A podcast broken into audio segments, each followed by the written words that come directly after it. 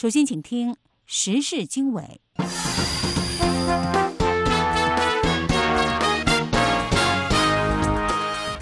各位听众朋友，晚上好，欢迎收听《美国之音》在二零一九年九月十六号为您播出的时事经纬节目。现在是北京时间星期一晚上十点钟，我是陆洋，为您介绍这个时段时事经纬节目的主要内容。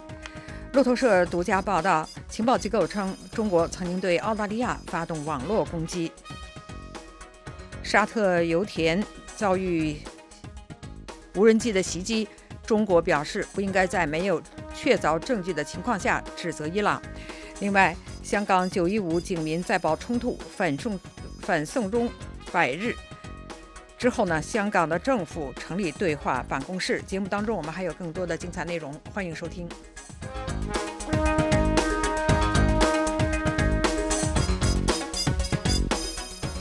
听众朋友好，这里是美国之音时事经纬的直播现场，欢迎您收听节目的开始是几条新闻。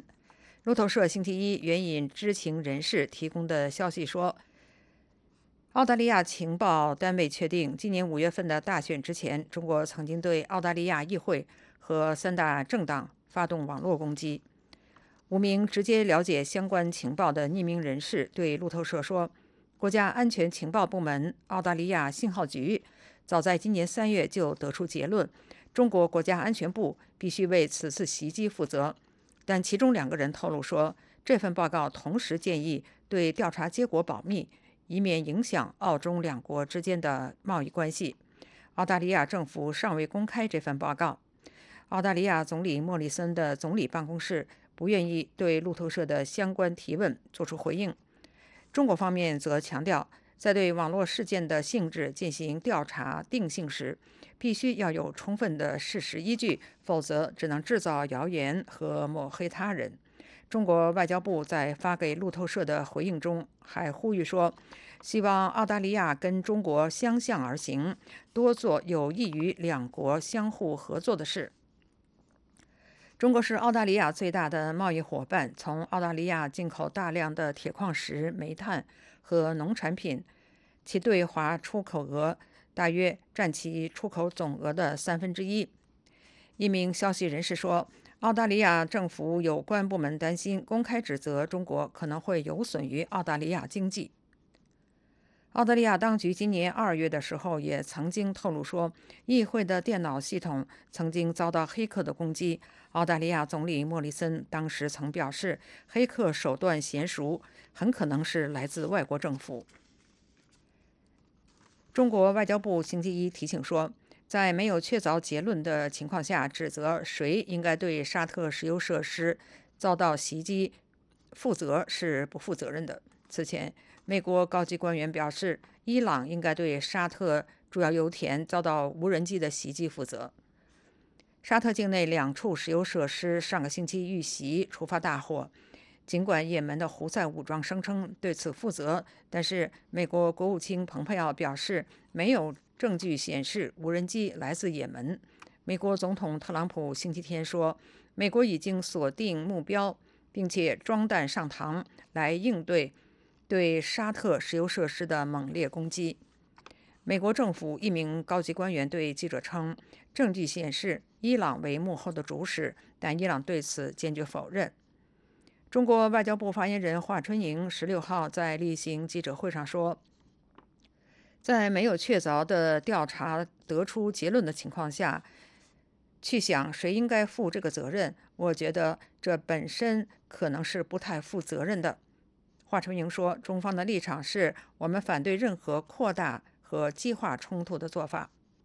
中国跟沙特阿拉伯以及伊朗都有。紧密的经济、外交和能源关系，长期以来在处理跟两国的关系上，呃，十分谨慎。沙特阿拉伯国王萨拉曼曾在2017年的时候访问北京，王储穆罕默德本萨勒曼今年初也曾率团访问中国。在伊朗方面，伊朗外长扎里夫上个月曾访问北京时，会晤了中国国务委员兼外长王毅。欢迎继续收听《美国之音》的中文广播。关注香港，在香港九一五港岛行街市民自发抗议行动演变成大规模的警民冲突之后，受影响的商家和港铁站星期一如常开门运作。在周日冲突中，有至少二十八人受伤送医，而在而在过去的三天中，一共有八十九人被拘捕。另在反修例风波中，被捕人数达到一千四百五十三人。数以万计的港人不顾警方对民阵集会、游行申请的禁令，参加周日的九一五港岛行街自发抗争。游行由和平。呃，演变成在港岛、金钟、湾仔、铜锣湾等多区发生警民的对峙和冲突。据香港警方星期一透露，防暴警察周日一共发射了三十二枚催泪弹、十一发橡胶弹和十二发海绵弹。星期天晚上，穿黑衣的示威者与亲中的福建帮白衣人在炮台山和北角等处发生冲突，有白衣人持折叠凳。铁通、刀具等武器威吓或者是袭击示威者和记者，也有白衣人被示威者反击打伤。美国之音记者黄耀义从香港发回报道说，星期天晚上在北角有身穿白衣的男子追打黑衣民众和记者，但是警方只阻止他抄下身份证，却没有拘捕，引发现场民众的不满。在北角莫黄道、英皇道附近，身穿白衣与黑衣的民众发生冲突。有一名白衣男子倒地之后，救护员上前协助。这名男子表示自己不懂广东话。晚上十点多，两名各穿蓝色与黑色 Polo 衫的中年男子在炮台山与民众冲突，警方出面制止之后，蓝衣男突然用脚。踢一旁正在拍摄的记者，又冲上去打记者。一名外籍记者上前阻止，也被蓝衣男子殴打。但是警方只嗯只有制止他，嗯，并没有逮捕。之后，媒体拍到一名警察搭着蓝衣男子的肩膀离开现场。对于媒体公布的视频，香港警方在星期一的记者会上称，在第一时间没有执法，不代表之后没有执法。香港民主派议员星期一召开记者会，回应九月十五号的冲突事件。立法会议员林卓廷批评，在星期天晚上在北角示威冲突中，警方选择性执法，做法不当，担心变相叫人用私刑解决问题。此外，九月十六号是香港反送中运动第一百天，港府星期一宣布成立对话办公室。将协调政府与非政府组织之间的活动，隶属政府呃政策创新与统筹办事处，由前创新及科技常任秘书长卓永兴任总监。在林郑月娥九月四号宣布正式撤回逃犯条例修订之后，亲北京的建制派立法会议员何君尧，他表示理解，但是他依然支持修订条例，并说。逃犯条例本身存在漏洞，未来会再再度的修例。同时，香港的警务处处长卢伟聪在十六号发表公告，对香港警员在过去一百天的工作表达最崇高的敬意以及由衷的感谢。卢伟聪表示，从六月九号开始到今天的一百天，是警察生涯最难忘的日子，将会在警队历史留下不可磨灭的印记。此外，港警星期一发表声明，谴责星期天非法集结的示威者违法堵路，向政府总部以及警察投掷汽油弹等等。警方在记者会上反驳，在周末的拘捕行动当中出现对示威者和亲中人士有差别待遇的质疑和指控，辩称并非事实。香港公共关系科总警司谢振中说：“当刻不执法，并不代表之后不会调查及拘捕。”此外，有两万会员的警察队员左吉协会发表声明称，汽油弹是致命的武器，现场警员很有可能，呃，会将呃汽油弹视作对自身或他人的致命武器，使用相应的武力或武器，包括以实弹枪械来制止。这是美国之音的中文广播。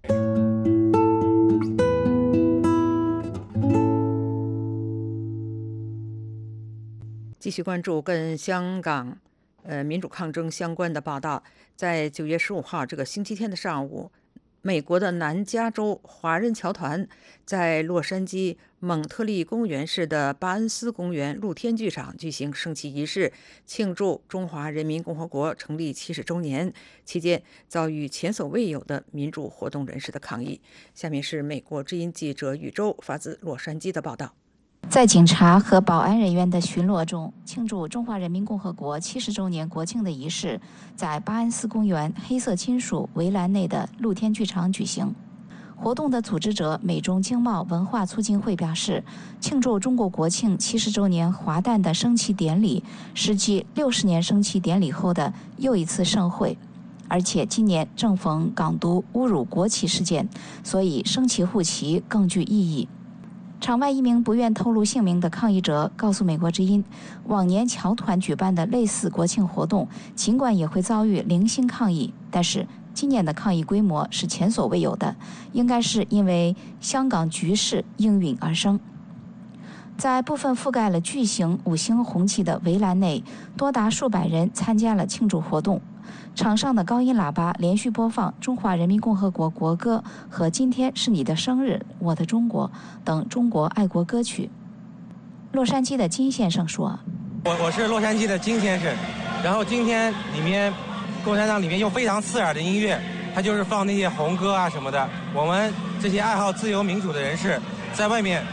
就是举着黑旗，还有在自由女呃民主女神像的陪伴下。”因为这个国旗是一个专制的象征，是一个集权的象征，它害死了无数的中国人的生命，所以我们今天要反对这个国旗，纪念我们的国殇日。在围栏外，各种团体的和个人的抗议者从听觉和视觉上对抗场内的喜庆，他们用便携式音响高声播放哀乐，在围栏外竖起比真人高大的自由女神像。还有拖着一面小型黑旗在主席台上方盘旋的无人机，以及贴着黑色“国殇”二字的大型黑色条幅等等。活动的两位主持人说：“七十年来，中国经济快速发展，已经成为举世瞩目的腾飞巨龙。作为海外的华人华侨，大家倍感自豪，分享着祖国巨变的喜悦。”不过，他们声音的背景是场外抗议者播放的哀乐。美国联邦众议员赵美心女士也受邀上台，但是她的英文发言音量没有办法竞争《今天是你的生日，我的中国》这首歌曲的分贝。赵女士离开会场时受到场外人士的询问，但是她匆忙离开，没有作答。装扮成自由女神像，变换着各种雕像姿态，站立在围栏外的美国女子莱斯利·李维对美国之音说：“I'm very concerned about the students in Hong Kong and the citizens in Hong Kong。我非常担心香港的学生和人民，我也非常担心西藏人民，我还非常担心新疆数百万被关押在集中营里的维吾尔穆斯林人。”我还非常担心全中国民主和法治的缺失。我今天到这里来，就是为了表达这些。And I'm here today to say so。雕塑家陈为明对美国之音说：“呃，我们今天最那个是亮点，就是黑色的国旗。这黑色代表死亡，上面有骷髅头，还有纳粹的旗帜。他们在美国的土地上，在 America soil 升起中国的。”血红的浸透了中国人民的鲜血的旗帜是非常不应该的。就在庆典即将结束之际，一名怀抱婴儿的年轻女子迅速跑上剧场围栏旁边的矮墙，近距离向巨幅五星红旗泼洒黑色墨汁。这段仅有十四秒的视频，在美国之音中文网的推特上引发了大量的观看。以上是美国之音记者宇宙从洛杉矶发来的报道。美国之音时事经纬，欢迎收听。上千名反送中示威者星期天高举英国国旗，在英国驻香港领事馆前面请愿。他们高喊“一国两制已死”，促请英国政府就中国不遵守中英联合声明采取行动，并且要求英国。考虑给予英国国民海外护照持有者居英权。英国国旗为什么在香港的示威中不断的出现？另外一方面呢，香港反送中加速国际化，包括大赦国际、独立中文笔会、民主中国阵线，以及来自台湾、法国巴黎、瑞士苏黎世、荷兰、比利时和德国各地区的华人、藏人、维吾尔和蒙古人。星期六在德国的科隆大教堂声援反送中。那么下面呢，就为您播出，嗯，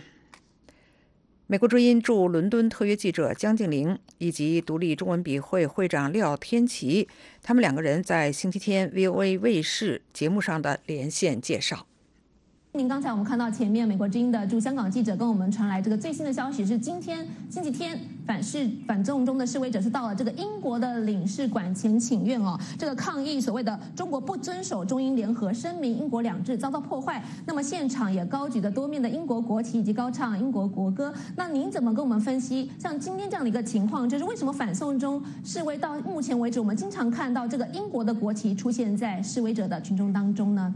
我想这有一点很重要的一点就是，啊，刚刚提到了，就是啊，英国它是一九八四年、八五年这个中英联合声明的签署国家之一啊。我想在这个时候呢，大家特别注意到的，其实并不是回到所谓殖民或者是反殖民的这个问题上面，而实际上其实是这一群人要提醒，就是说英国是啊中英联合签署国的国家之一。那么对于现在呃所谓承诺相香港在回归中国五十年之后不变的这样的一个两制的一个承诺，目前是遭到了破坏。呃，所以我想在这种状况下呢，呃，这样的旗子，不管是英国的啊米字形国旗，或者是所谓的港英旗，在这一波的示威里面出现，其实在先前的抗争中，啊几波的抗争中，从一九九二年开始啊，呃，从啊二零一二年开始，我们都看到类似的情况。呃，我想其其实在这一波非常明显的一个举动，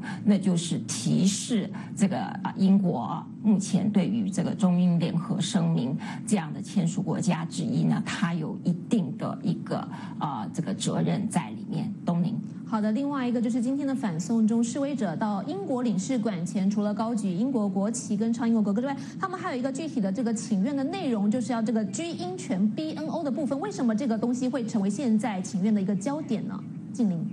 啊，其实 BNO 它是一个非常特别的东西，它是在一九九七年，呃，这个啊，香港要回归啊中国之前呢，那么英国呢，啊这边通过了一个所谓的这个啊公民法哦，那就是让在一九九七年啊之前出生的香港公民持有这个这个英国海外的一个国民权的这样的一个护照啊，而这个东西呢，其实在过去这二十二。年来，它的持有人数其实在剧烈的下降。可是，在这一波的反送中的抗争当中，我们看到它重新浮现出来，因为很明显的一国两制已经是遭到了破坏啊。在这种状况下呢，在这个时候，英国这里啊，其实也逐渐的开始注意到。也就是说，要把这个啊英国的海外的这个呃公民护照或持有这些英国海外公民权的这些人哦，因为目前他的权利是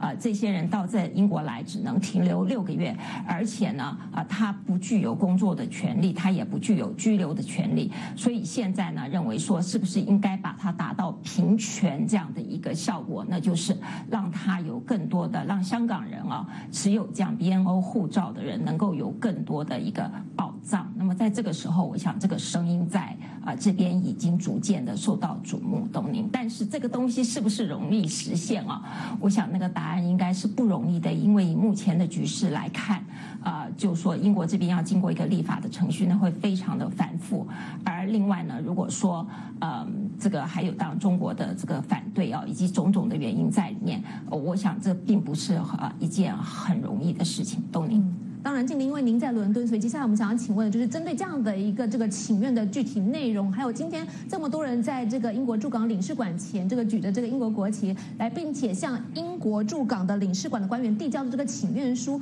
那么目前，请您帮我们分析一下英国政府，包括英国朝野方面议员也好，还有现在的外最新的外相也好，他们对于反送中的一个立场，也请静玲为我们分析。静玲。好的，我想它逐渐在改变当中啊，呃，就说英国的舆论，还有英国的朝野对于香港局势的日渐的这样的一个激化，还有这个呃中国的态度、北京的态度，还有林郑月娥的这个立场啊，我想大家都在逐渐的关怀当中，而且逐渐的也特别注意。至于说这个立场，到目前为止我们可以看到，先从 BNO 这件事情来讲啊，我想英国政府的立场，就是英国的这个目前的外相拉布他已经说了，他说在这件事事情上。上面恐怕是会有困难的，因为如果真的给他们这样的一个平权的话，可能会违反一国两制这样的一个原则啊。那么至于说呃，我们可以看到前港督呃彭定康，他是一直坚持呃英国对这个香港有一定程度的道德责任在里面，否则的话，如果再继续下去，会成为一个灾难。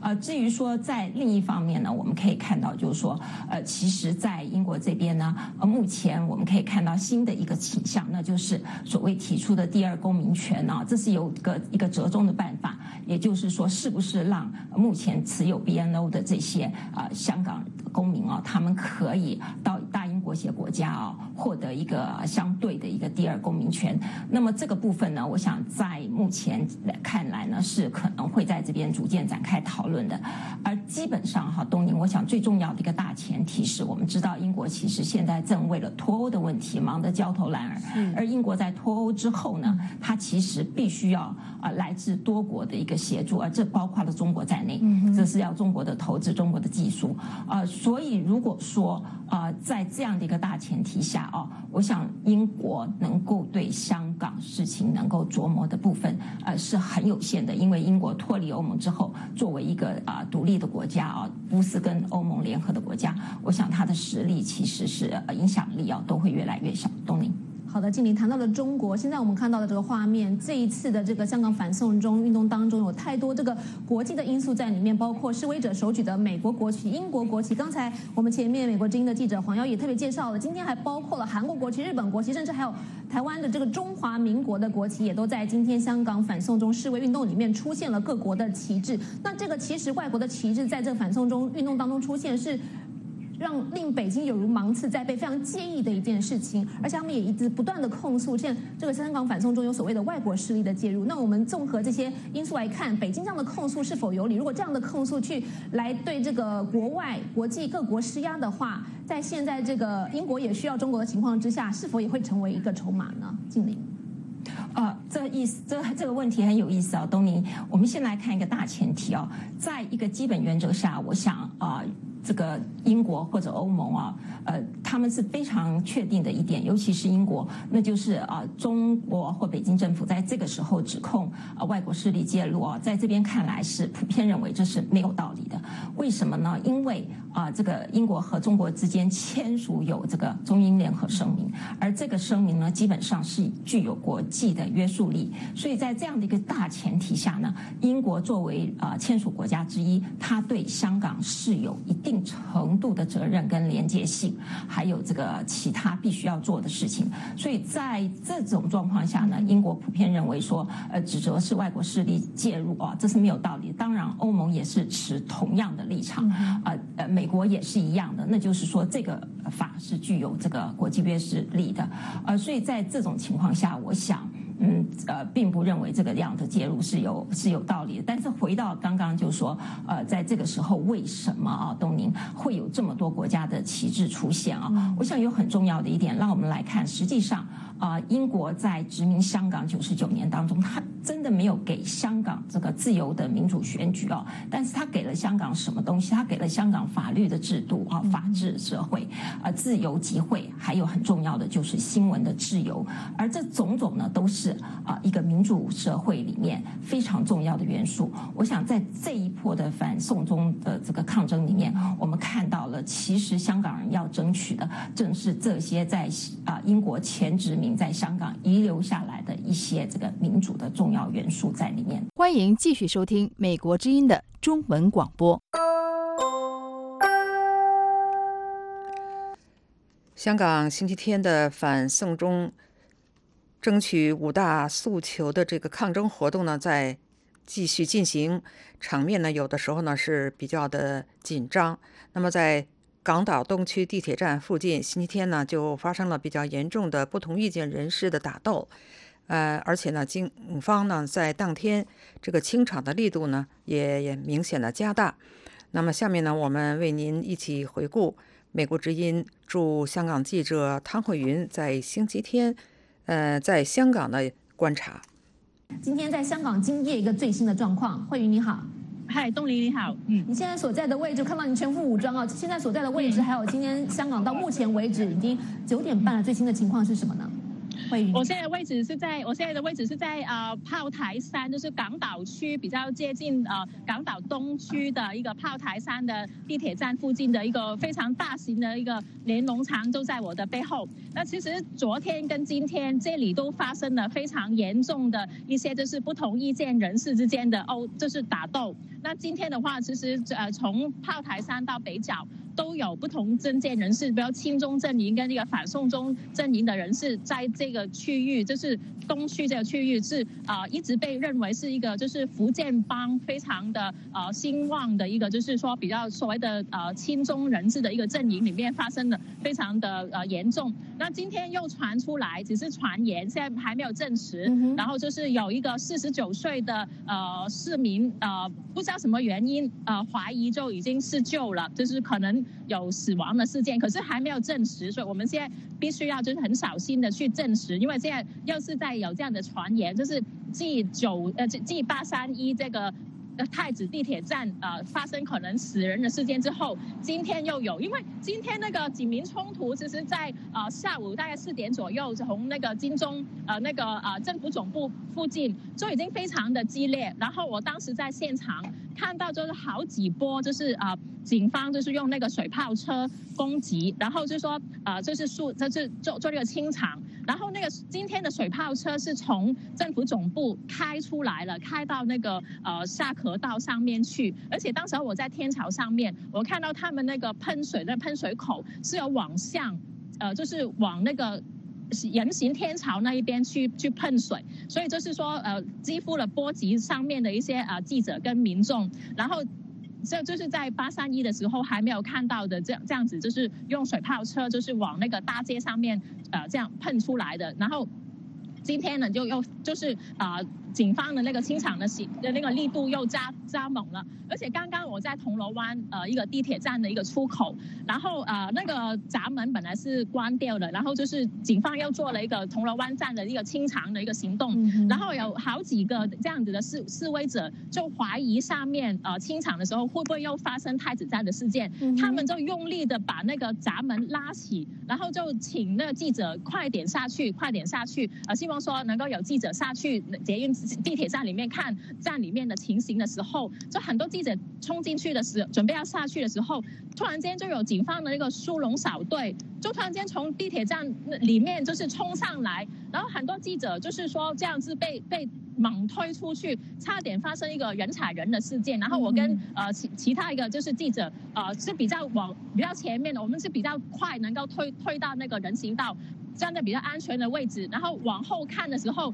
就看到那个就是啊，警方的一个防暴警察跟出龙小队就开始举起黑旗了。当然，我这我身边有一些就是比较呃激动的呃群众，有抛一些就是比如说水瓶啊之类的东西，而不是说石头，不是说一些会致命的一些东东西，只是抛抛一些水瓶之类的去呃，就是表达一个愤怒。然后警方突然间就毫无那个预警之下，就又丢出那个手手手手丢的那个呃催泪弹，然后我就。当场就就已经装备还没有就是带起来的时候，突然间就这样被被呃两个手榴，就是好像手榴弹的东西，其实是催泪弹，是手抛式的催泪弹就波及到了。所以我现在就已经任何时候都要带备这样子的一个呃头盔啊、口罩啊之类的东西，因为今天实在是非常的猛烈。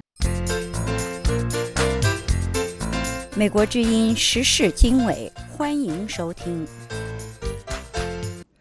在香港反送中争民主运动中，一首在八月底出现、名为《愿荣光归香港》的歌曲，迅速得到香港人的共鸣，将香港人凝聚团结在一起，也将抗争的活动推向另一个高峰。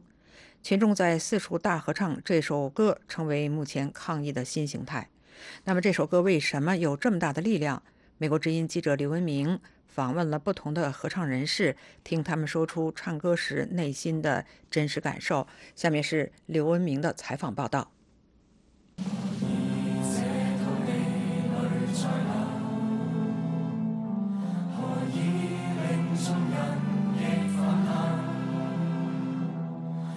一首名为《愿荣光归香港》的歌曲 MV，八月底在网络影音平台 YouTube 发布之后，迅速以野火燎原之势传播到香港的大街小巷。不到两个星期，点阅率就超过了一百四十万。香港各地区的商场或广场都可以看见民众自发性组织的群众大合唱，并曾经在一个晚上，超过十个地区接力合唱，成为香港自反送中争自由的运动以来。用来表达诉求最具代表性的歌曲。这是香港大学学生音乐社招募新社员的摊位。几首流行歌曲过去之后，这首《愿荣光归香港》的乐声响起。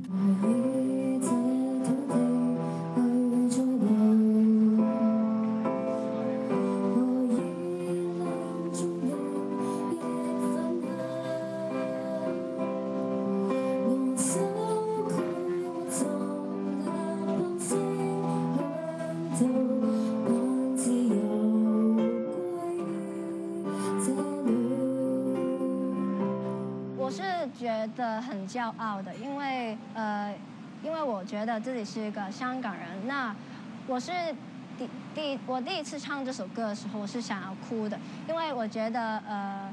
这是我们真正觉得骄傲的呃东西，就是香港自自己的呃价值，自自己的自由，就是我们值得骄傲的事。那这首歌就是很很充分的表达出我们的感受。九月十一日晚间的香港荃湾广场，挑高四层楼的商场大厅挤满了人群。他们打开手机上的手电筒。九点钟来到的时候，人群中慢慢响起了“愿荣光归香港”的歌声，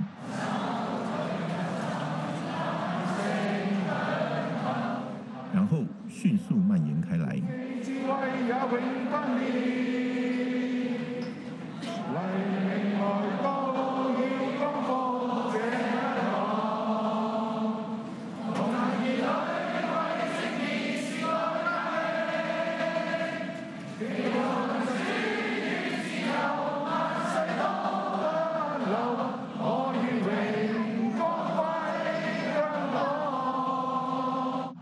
香港市民来说，这首歌反映了他们抗争以来的心路历程，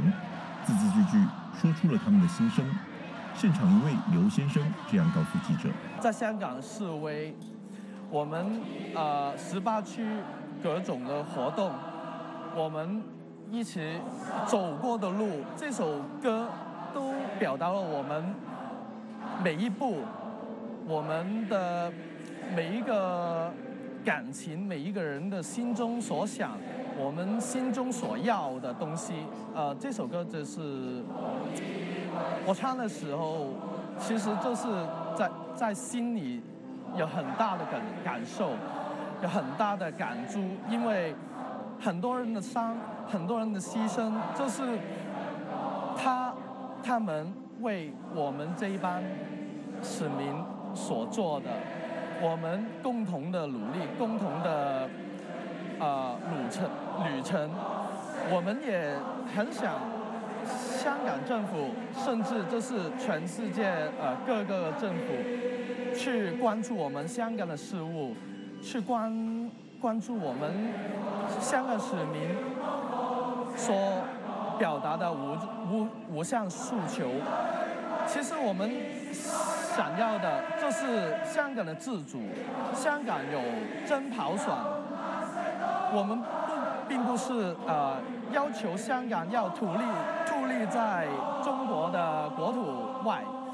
这首歌是署名 Thomas D G X Y H L 以及其他香港网络讨论区连登网的网民所集体创作。创作者表示，歌曲名称有两层意义：第一是展望未来。希望香港可以变回大家心目中光荣荣耀的城市。第二层意义是香港人愿意将个人的荣耀与光荣归于香港。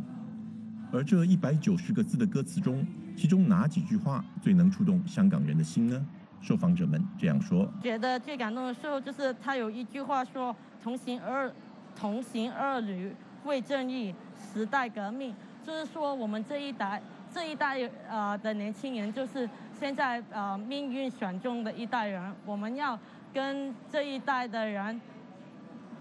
把呃建设我们将来，建设我们过美好的未来。这首歌的最令我感动的就是那个说黎明来到的时候要光复这个香港，就是呃现在人家都说在网络上说，呃黎明来到的时候是最黑暗的，但是我我们不知道现香港现在最黑暗的时候是什么时候，但是我们也盼望也快点。黎明来到，所以就觉得这首歌，呃，非常感动到我们，我们也一起去唱这首歌，去呃支持大家这样子。同行儿女为正义，时代革命，对，就是我们是一家人。那我们是因为我们自己相信的理念是我们自己的正义，所以我们要去革命，我们要去光复香港，这样。这首歌曲受欢迎的程度。让许多港人将这首歌封为香港国歌。大部分的年轻人都觉得这首歌是比较像国歌，呃，但是我就不确定是不是所有人都是认同这个说法的。那我我自己觉得呢，香港人就是可能是年轻的呃一辈都会比较认同这个说法。然而，这个说法却触动了北京的敏感神经，引发港独歌曲的疑虑。在一些场合。发生了亲中派人士高唱中国国歌，来与抗议人士的歌声互别苗头。我们不是要独立，我们只是要我们应该有的民主，我们应该有的呃一个三跑爽。只要中央政府回应我们这个诉求，其实所有的东西都很快很快就解决了。所以呃。这首歌包含了很多的感情在里面，所以，呃，每一次我听的时候，我每一次我唱的时候，我的心，啊，我的感情是有点激动的，啊，我我都不知道要怎样说下去了。呃，就是听到这首歌的时候，我就觉得，让我们有感觉有希望，可以把。政我们的诉求告诉给政府听到，我们觉得我们这一期的运动可以告诉政府，我们香港人是不不会这么容易的，呃呃屈服在呃这一个环境底下。然后我们就希望我们呃想要的自由，我们想要的民主可以来到香港。我们希望可以呃呃在一国两制的底下，可以自己选择我们的。啊啊！行政机关还有我们可以拥有我们本来本来应该有的自由。除了愿荣光归香港之外，在香港历次示威场合中，最常被唱的还有这首音乐剧《悲惨世界》的插曲《Do You Hear the People Sing》。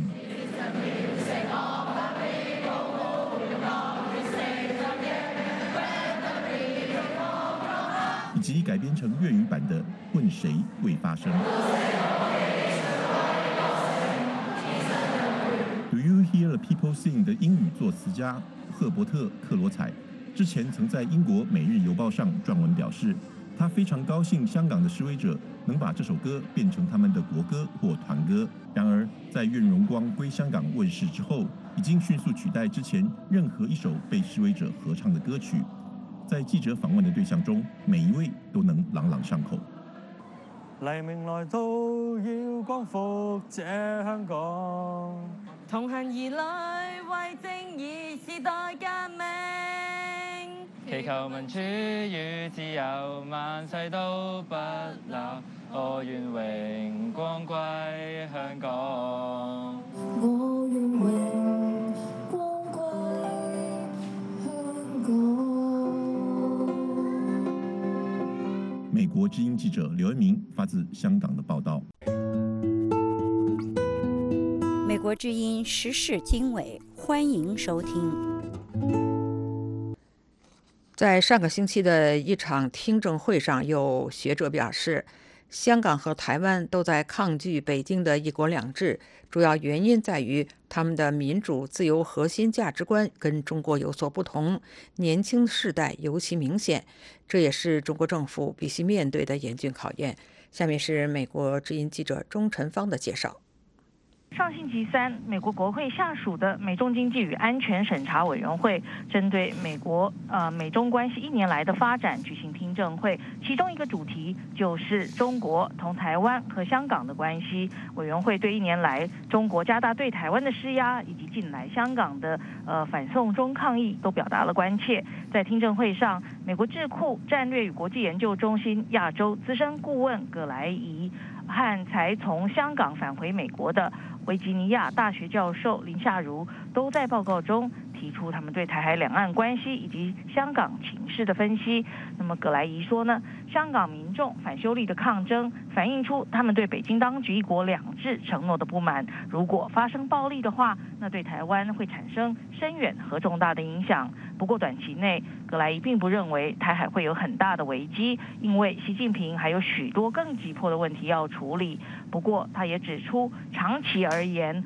或许由于习近平受到的内部压力，也或许北京方面认为解放军已经具备足够的能力阻止美国介入。那么未来五到十年可能会是台海冲突的引爆点。不过葛莱一直认为，中国并没有将台湾可能最终还是会接受两岸同属一中的这个门关上。为什么葛莱一这么说呢？我们来听听他在听证会上的说法。仔细听的话，可以听出他所透露出来的玄机。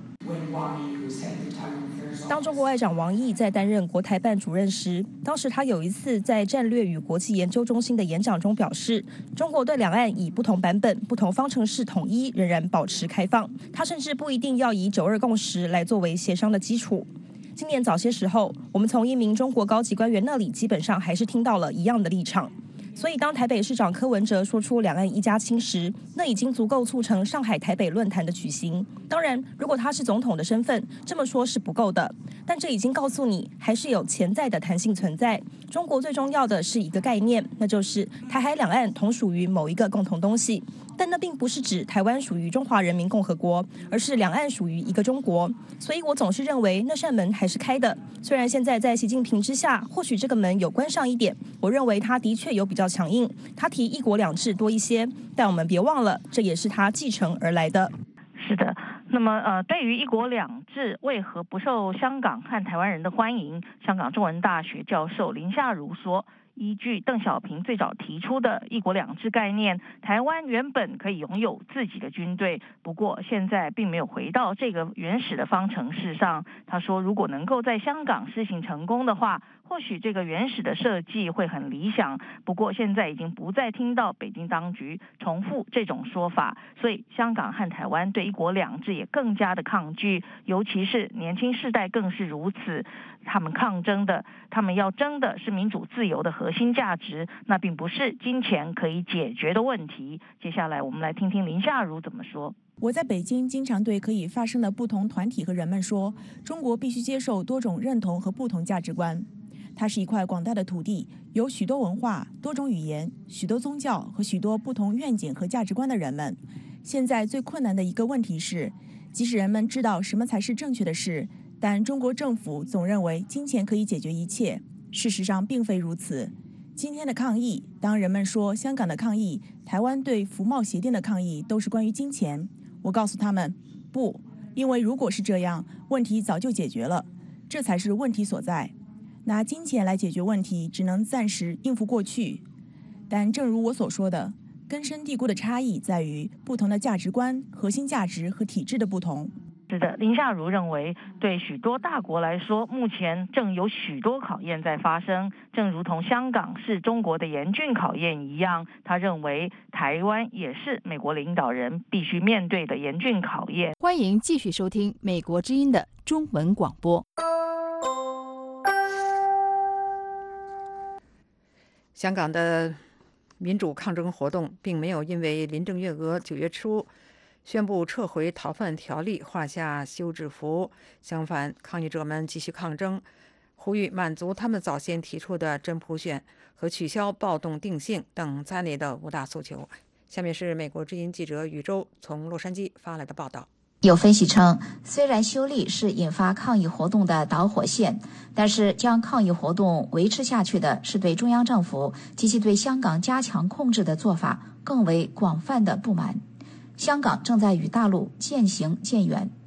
移居纽约的香港开放杂志主编金钟对美国之音表示。上个世纪八十年代，香港能够感受到与大陆之间墙外墙内的互动和共鸣。墙外的言论能在弥漫开放气氛的大陆引起很强的回应，尽管当时大陆的开放无法跟香港的自由开放相提并论。不过，随着八十年代的最后一幕落下，就是八九六四的发生，大陆对开放的进程实施了控制，直到今天，习近平在思想和政治方面的完全倒退。金钟说。我的主编的杂志以及整个香港新闻界跟大陆的关系就发生了变化，慢慢的很艰难。江泽民、胡锦涛时代呢，老实说还不敢完全把八十年代的呃气氛啊消灭掉，完全压制还是不不可以。我们跟大陆的交流沟通啊，读者的来往都还有空间。但是最后来到习近平就算总账了，就全部封杀。《纽约时报》说，对于香港目前的局势，习近平不但没有化解和控制危机，反而一直帮助扩大中央政府与许多香港民众之间的政治鸿沟。不久前，中国国际经济交流中心总经济师陈文玲接待香港“明天更好”基金会代表团时说：“香港回归二十二年了，人心没有回归，所以对香港要加强爱国主义教育，要对香港实行三去：去殖民文化，去特殊化，去美国化。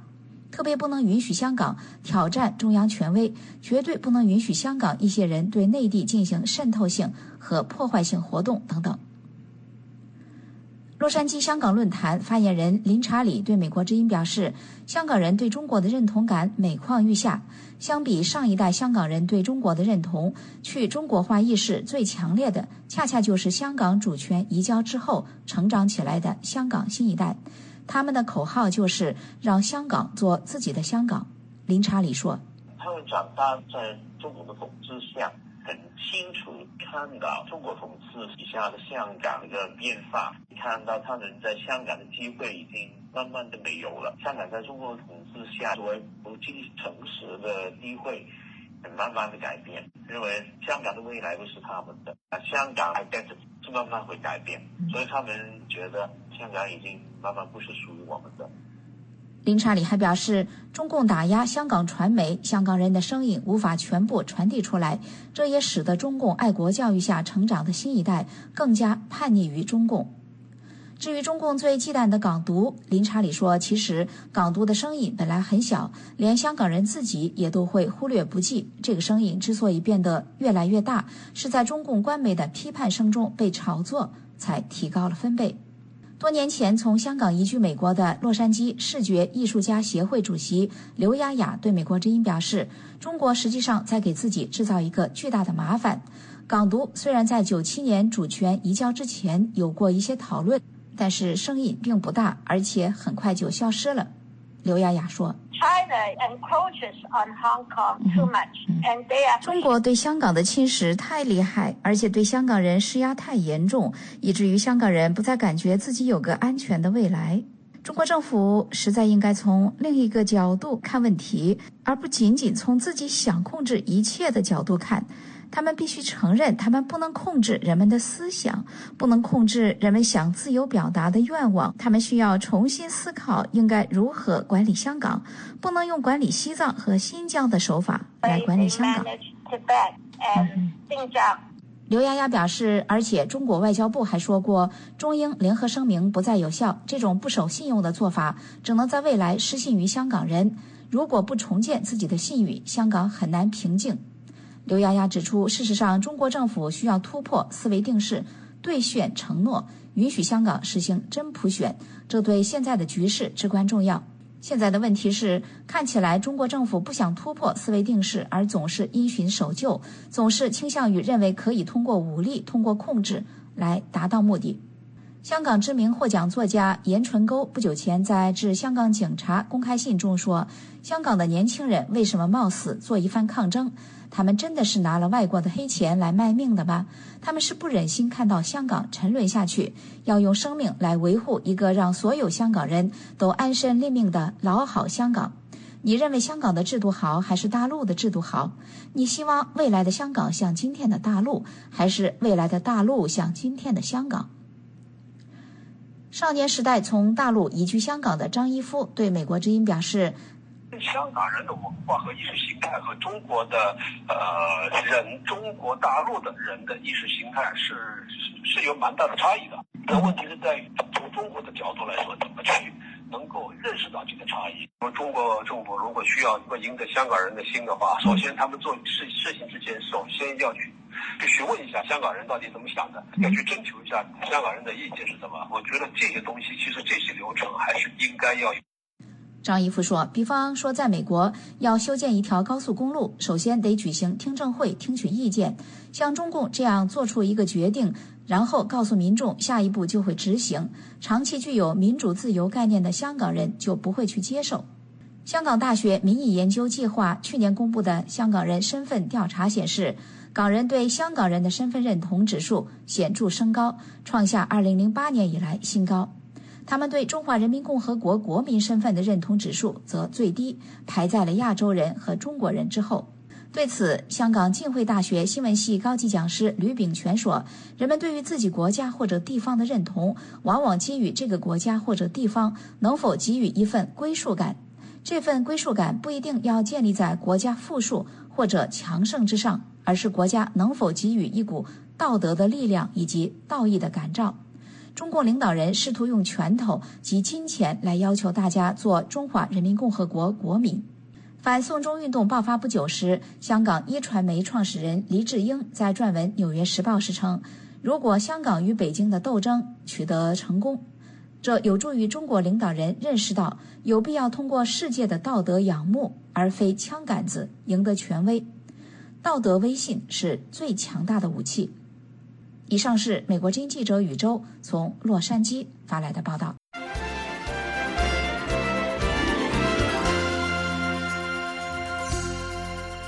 欢迎您继续收听《美国之音时事经纬》。接下来是一条跟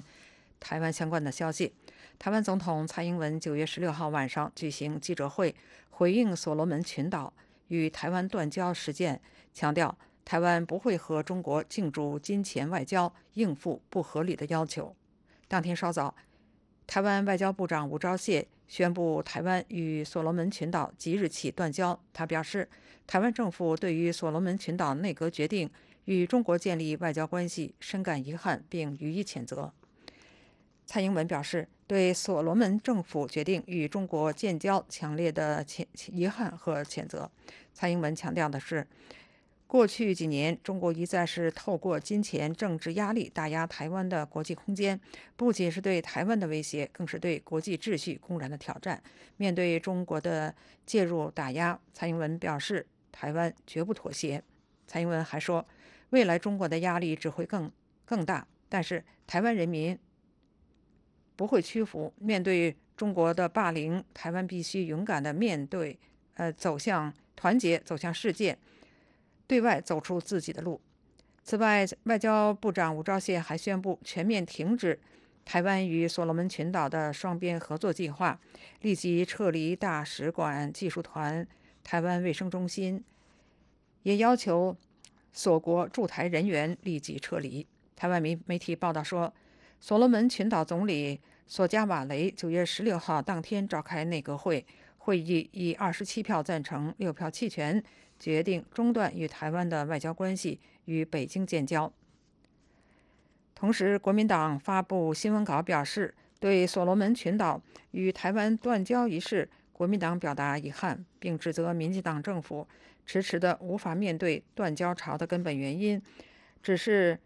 始终检讨别人。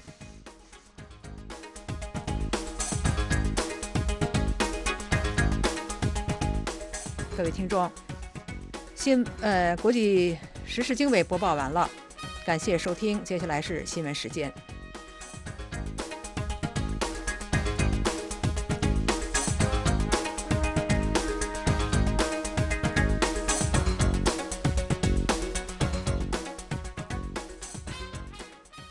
听众朋友下面为您播报新闻。香港警方说在星期天的非法集会当中暴徒肆意攻击普通市民局势失控。警方称止暴制乱，刻不容缓。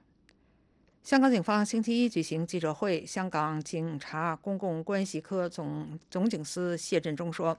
暴徒不仅肆意袭警，而且正威胁到普通民众的安全。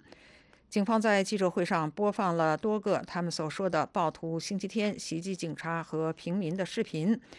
称暴徒扔了八十枚汽油弹，导致九名警员受伤，多位平民受伤。警方则采取了呃制暴止乱的行动。刑天当天发射了三十二枚催泪弹、十一发橡皮弹等等，罪包括逮逮捕了五十五人，罪名包括非法集会、袭警。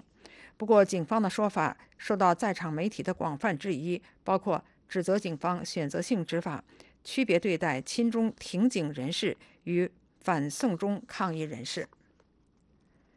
在美中贸易战带来的损害加剧以及国内消费者需求疲软之际，中国经济增长的减缓，八月份进一步的加深，工业增加值降低十七年来的降到十七年来的新低。据中国国家统计局九月十六号的公布，八月份工业增加值较去年同期增加了百分之四点四，低于预期的年增百分之五点二，也低于七月份的百分之四点八，再创超过十七年来的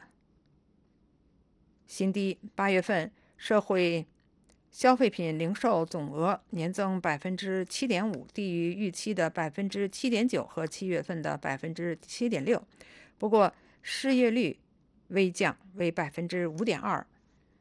低于七月的百分之五点三。尽管当局自去年就出台了一系列刺激经济增长的措施，但是呢，嗯，经济增长仍未稳定下来。有分析认为。北京需要出台更多的刺激措施，才能遏制进一步的经济下行。另外，路透社报道，中共中国总理李克强在经济数据公布前的一个采访中表示，经济增长维持在百分之六或更高是非常困难的，经济面临着下行的压力。路透社星期一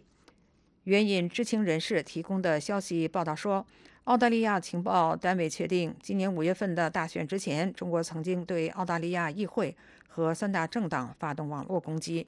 五名直接了解相关情报的匿名人士对路透社说：“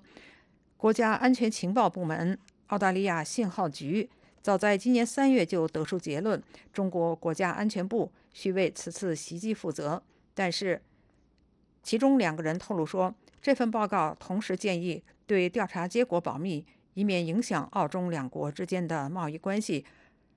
澳大利亚政府尚未公开这份报告。中国方面则强调，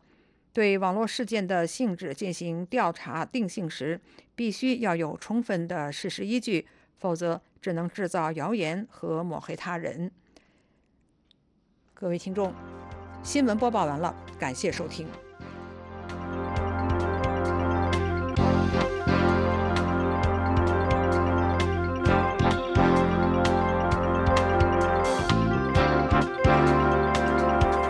各位听众，美国之音现在结束今天下午六个小时的中文广播，下次广播从北京时间上午六点钟开始。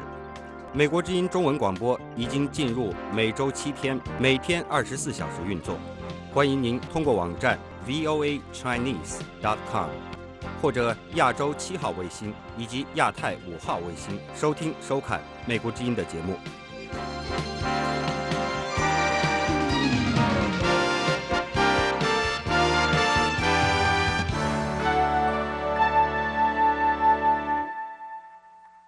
This program has come to you from the Voice of America, Washington.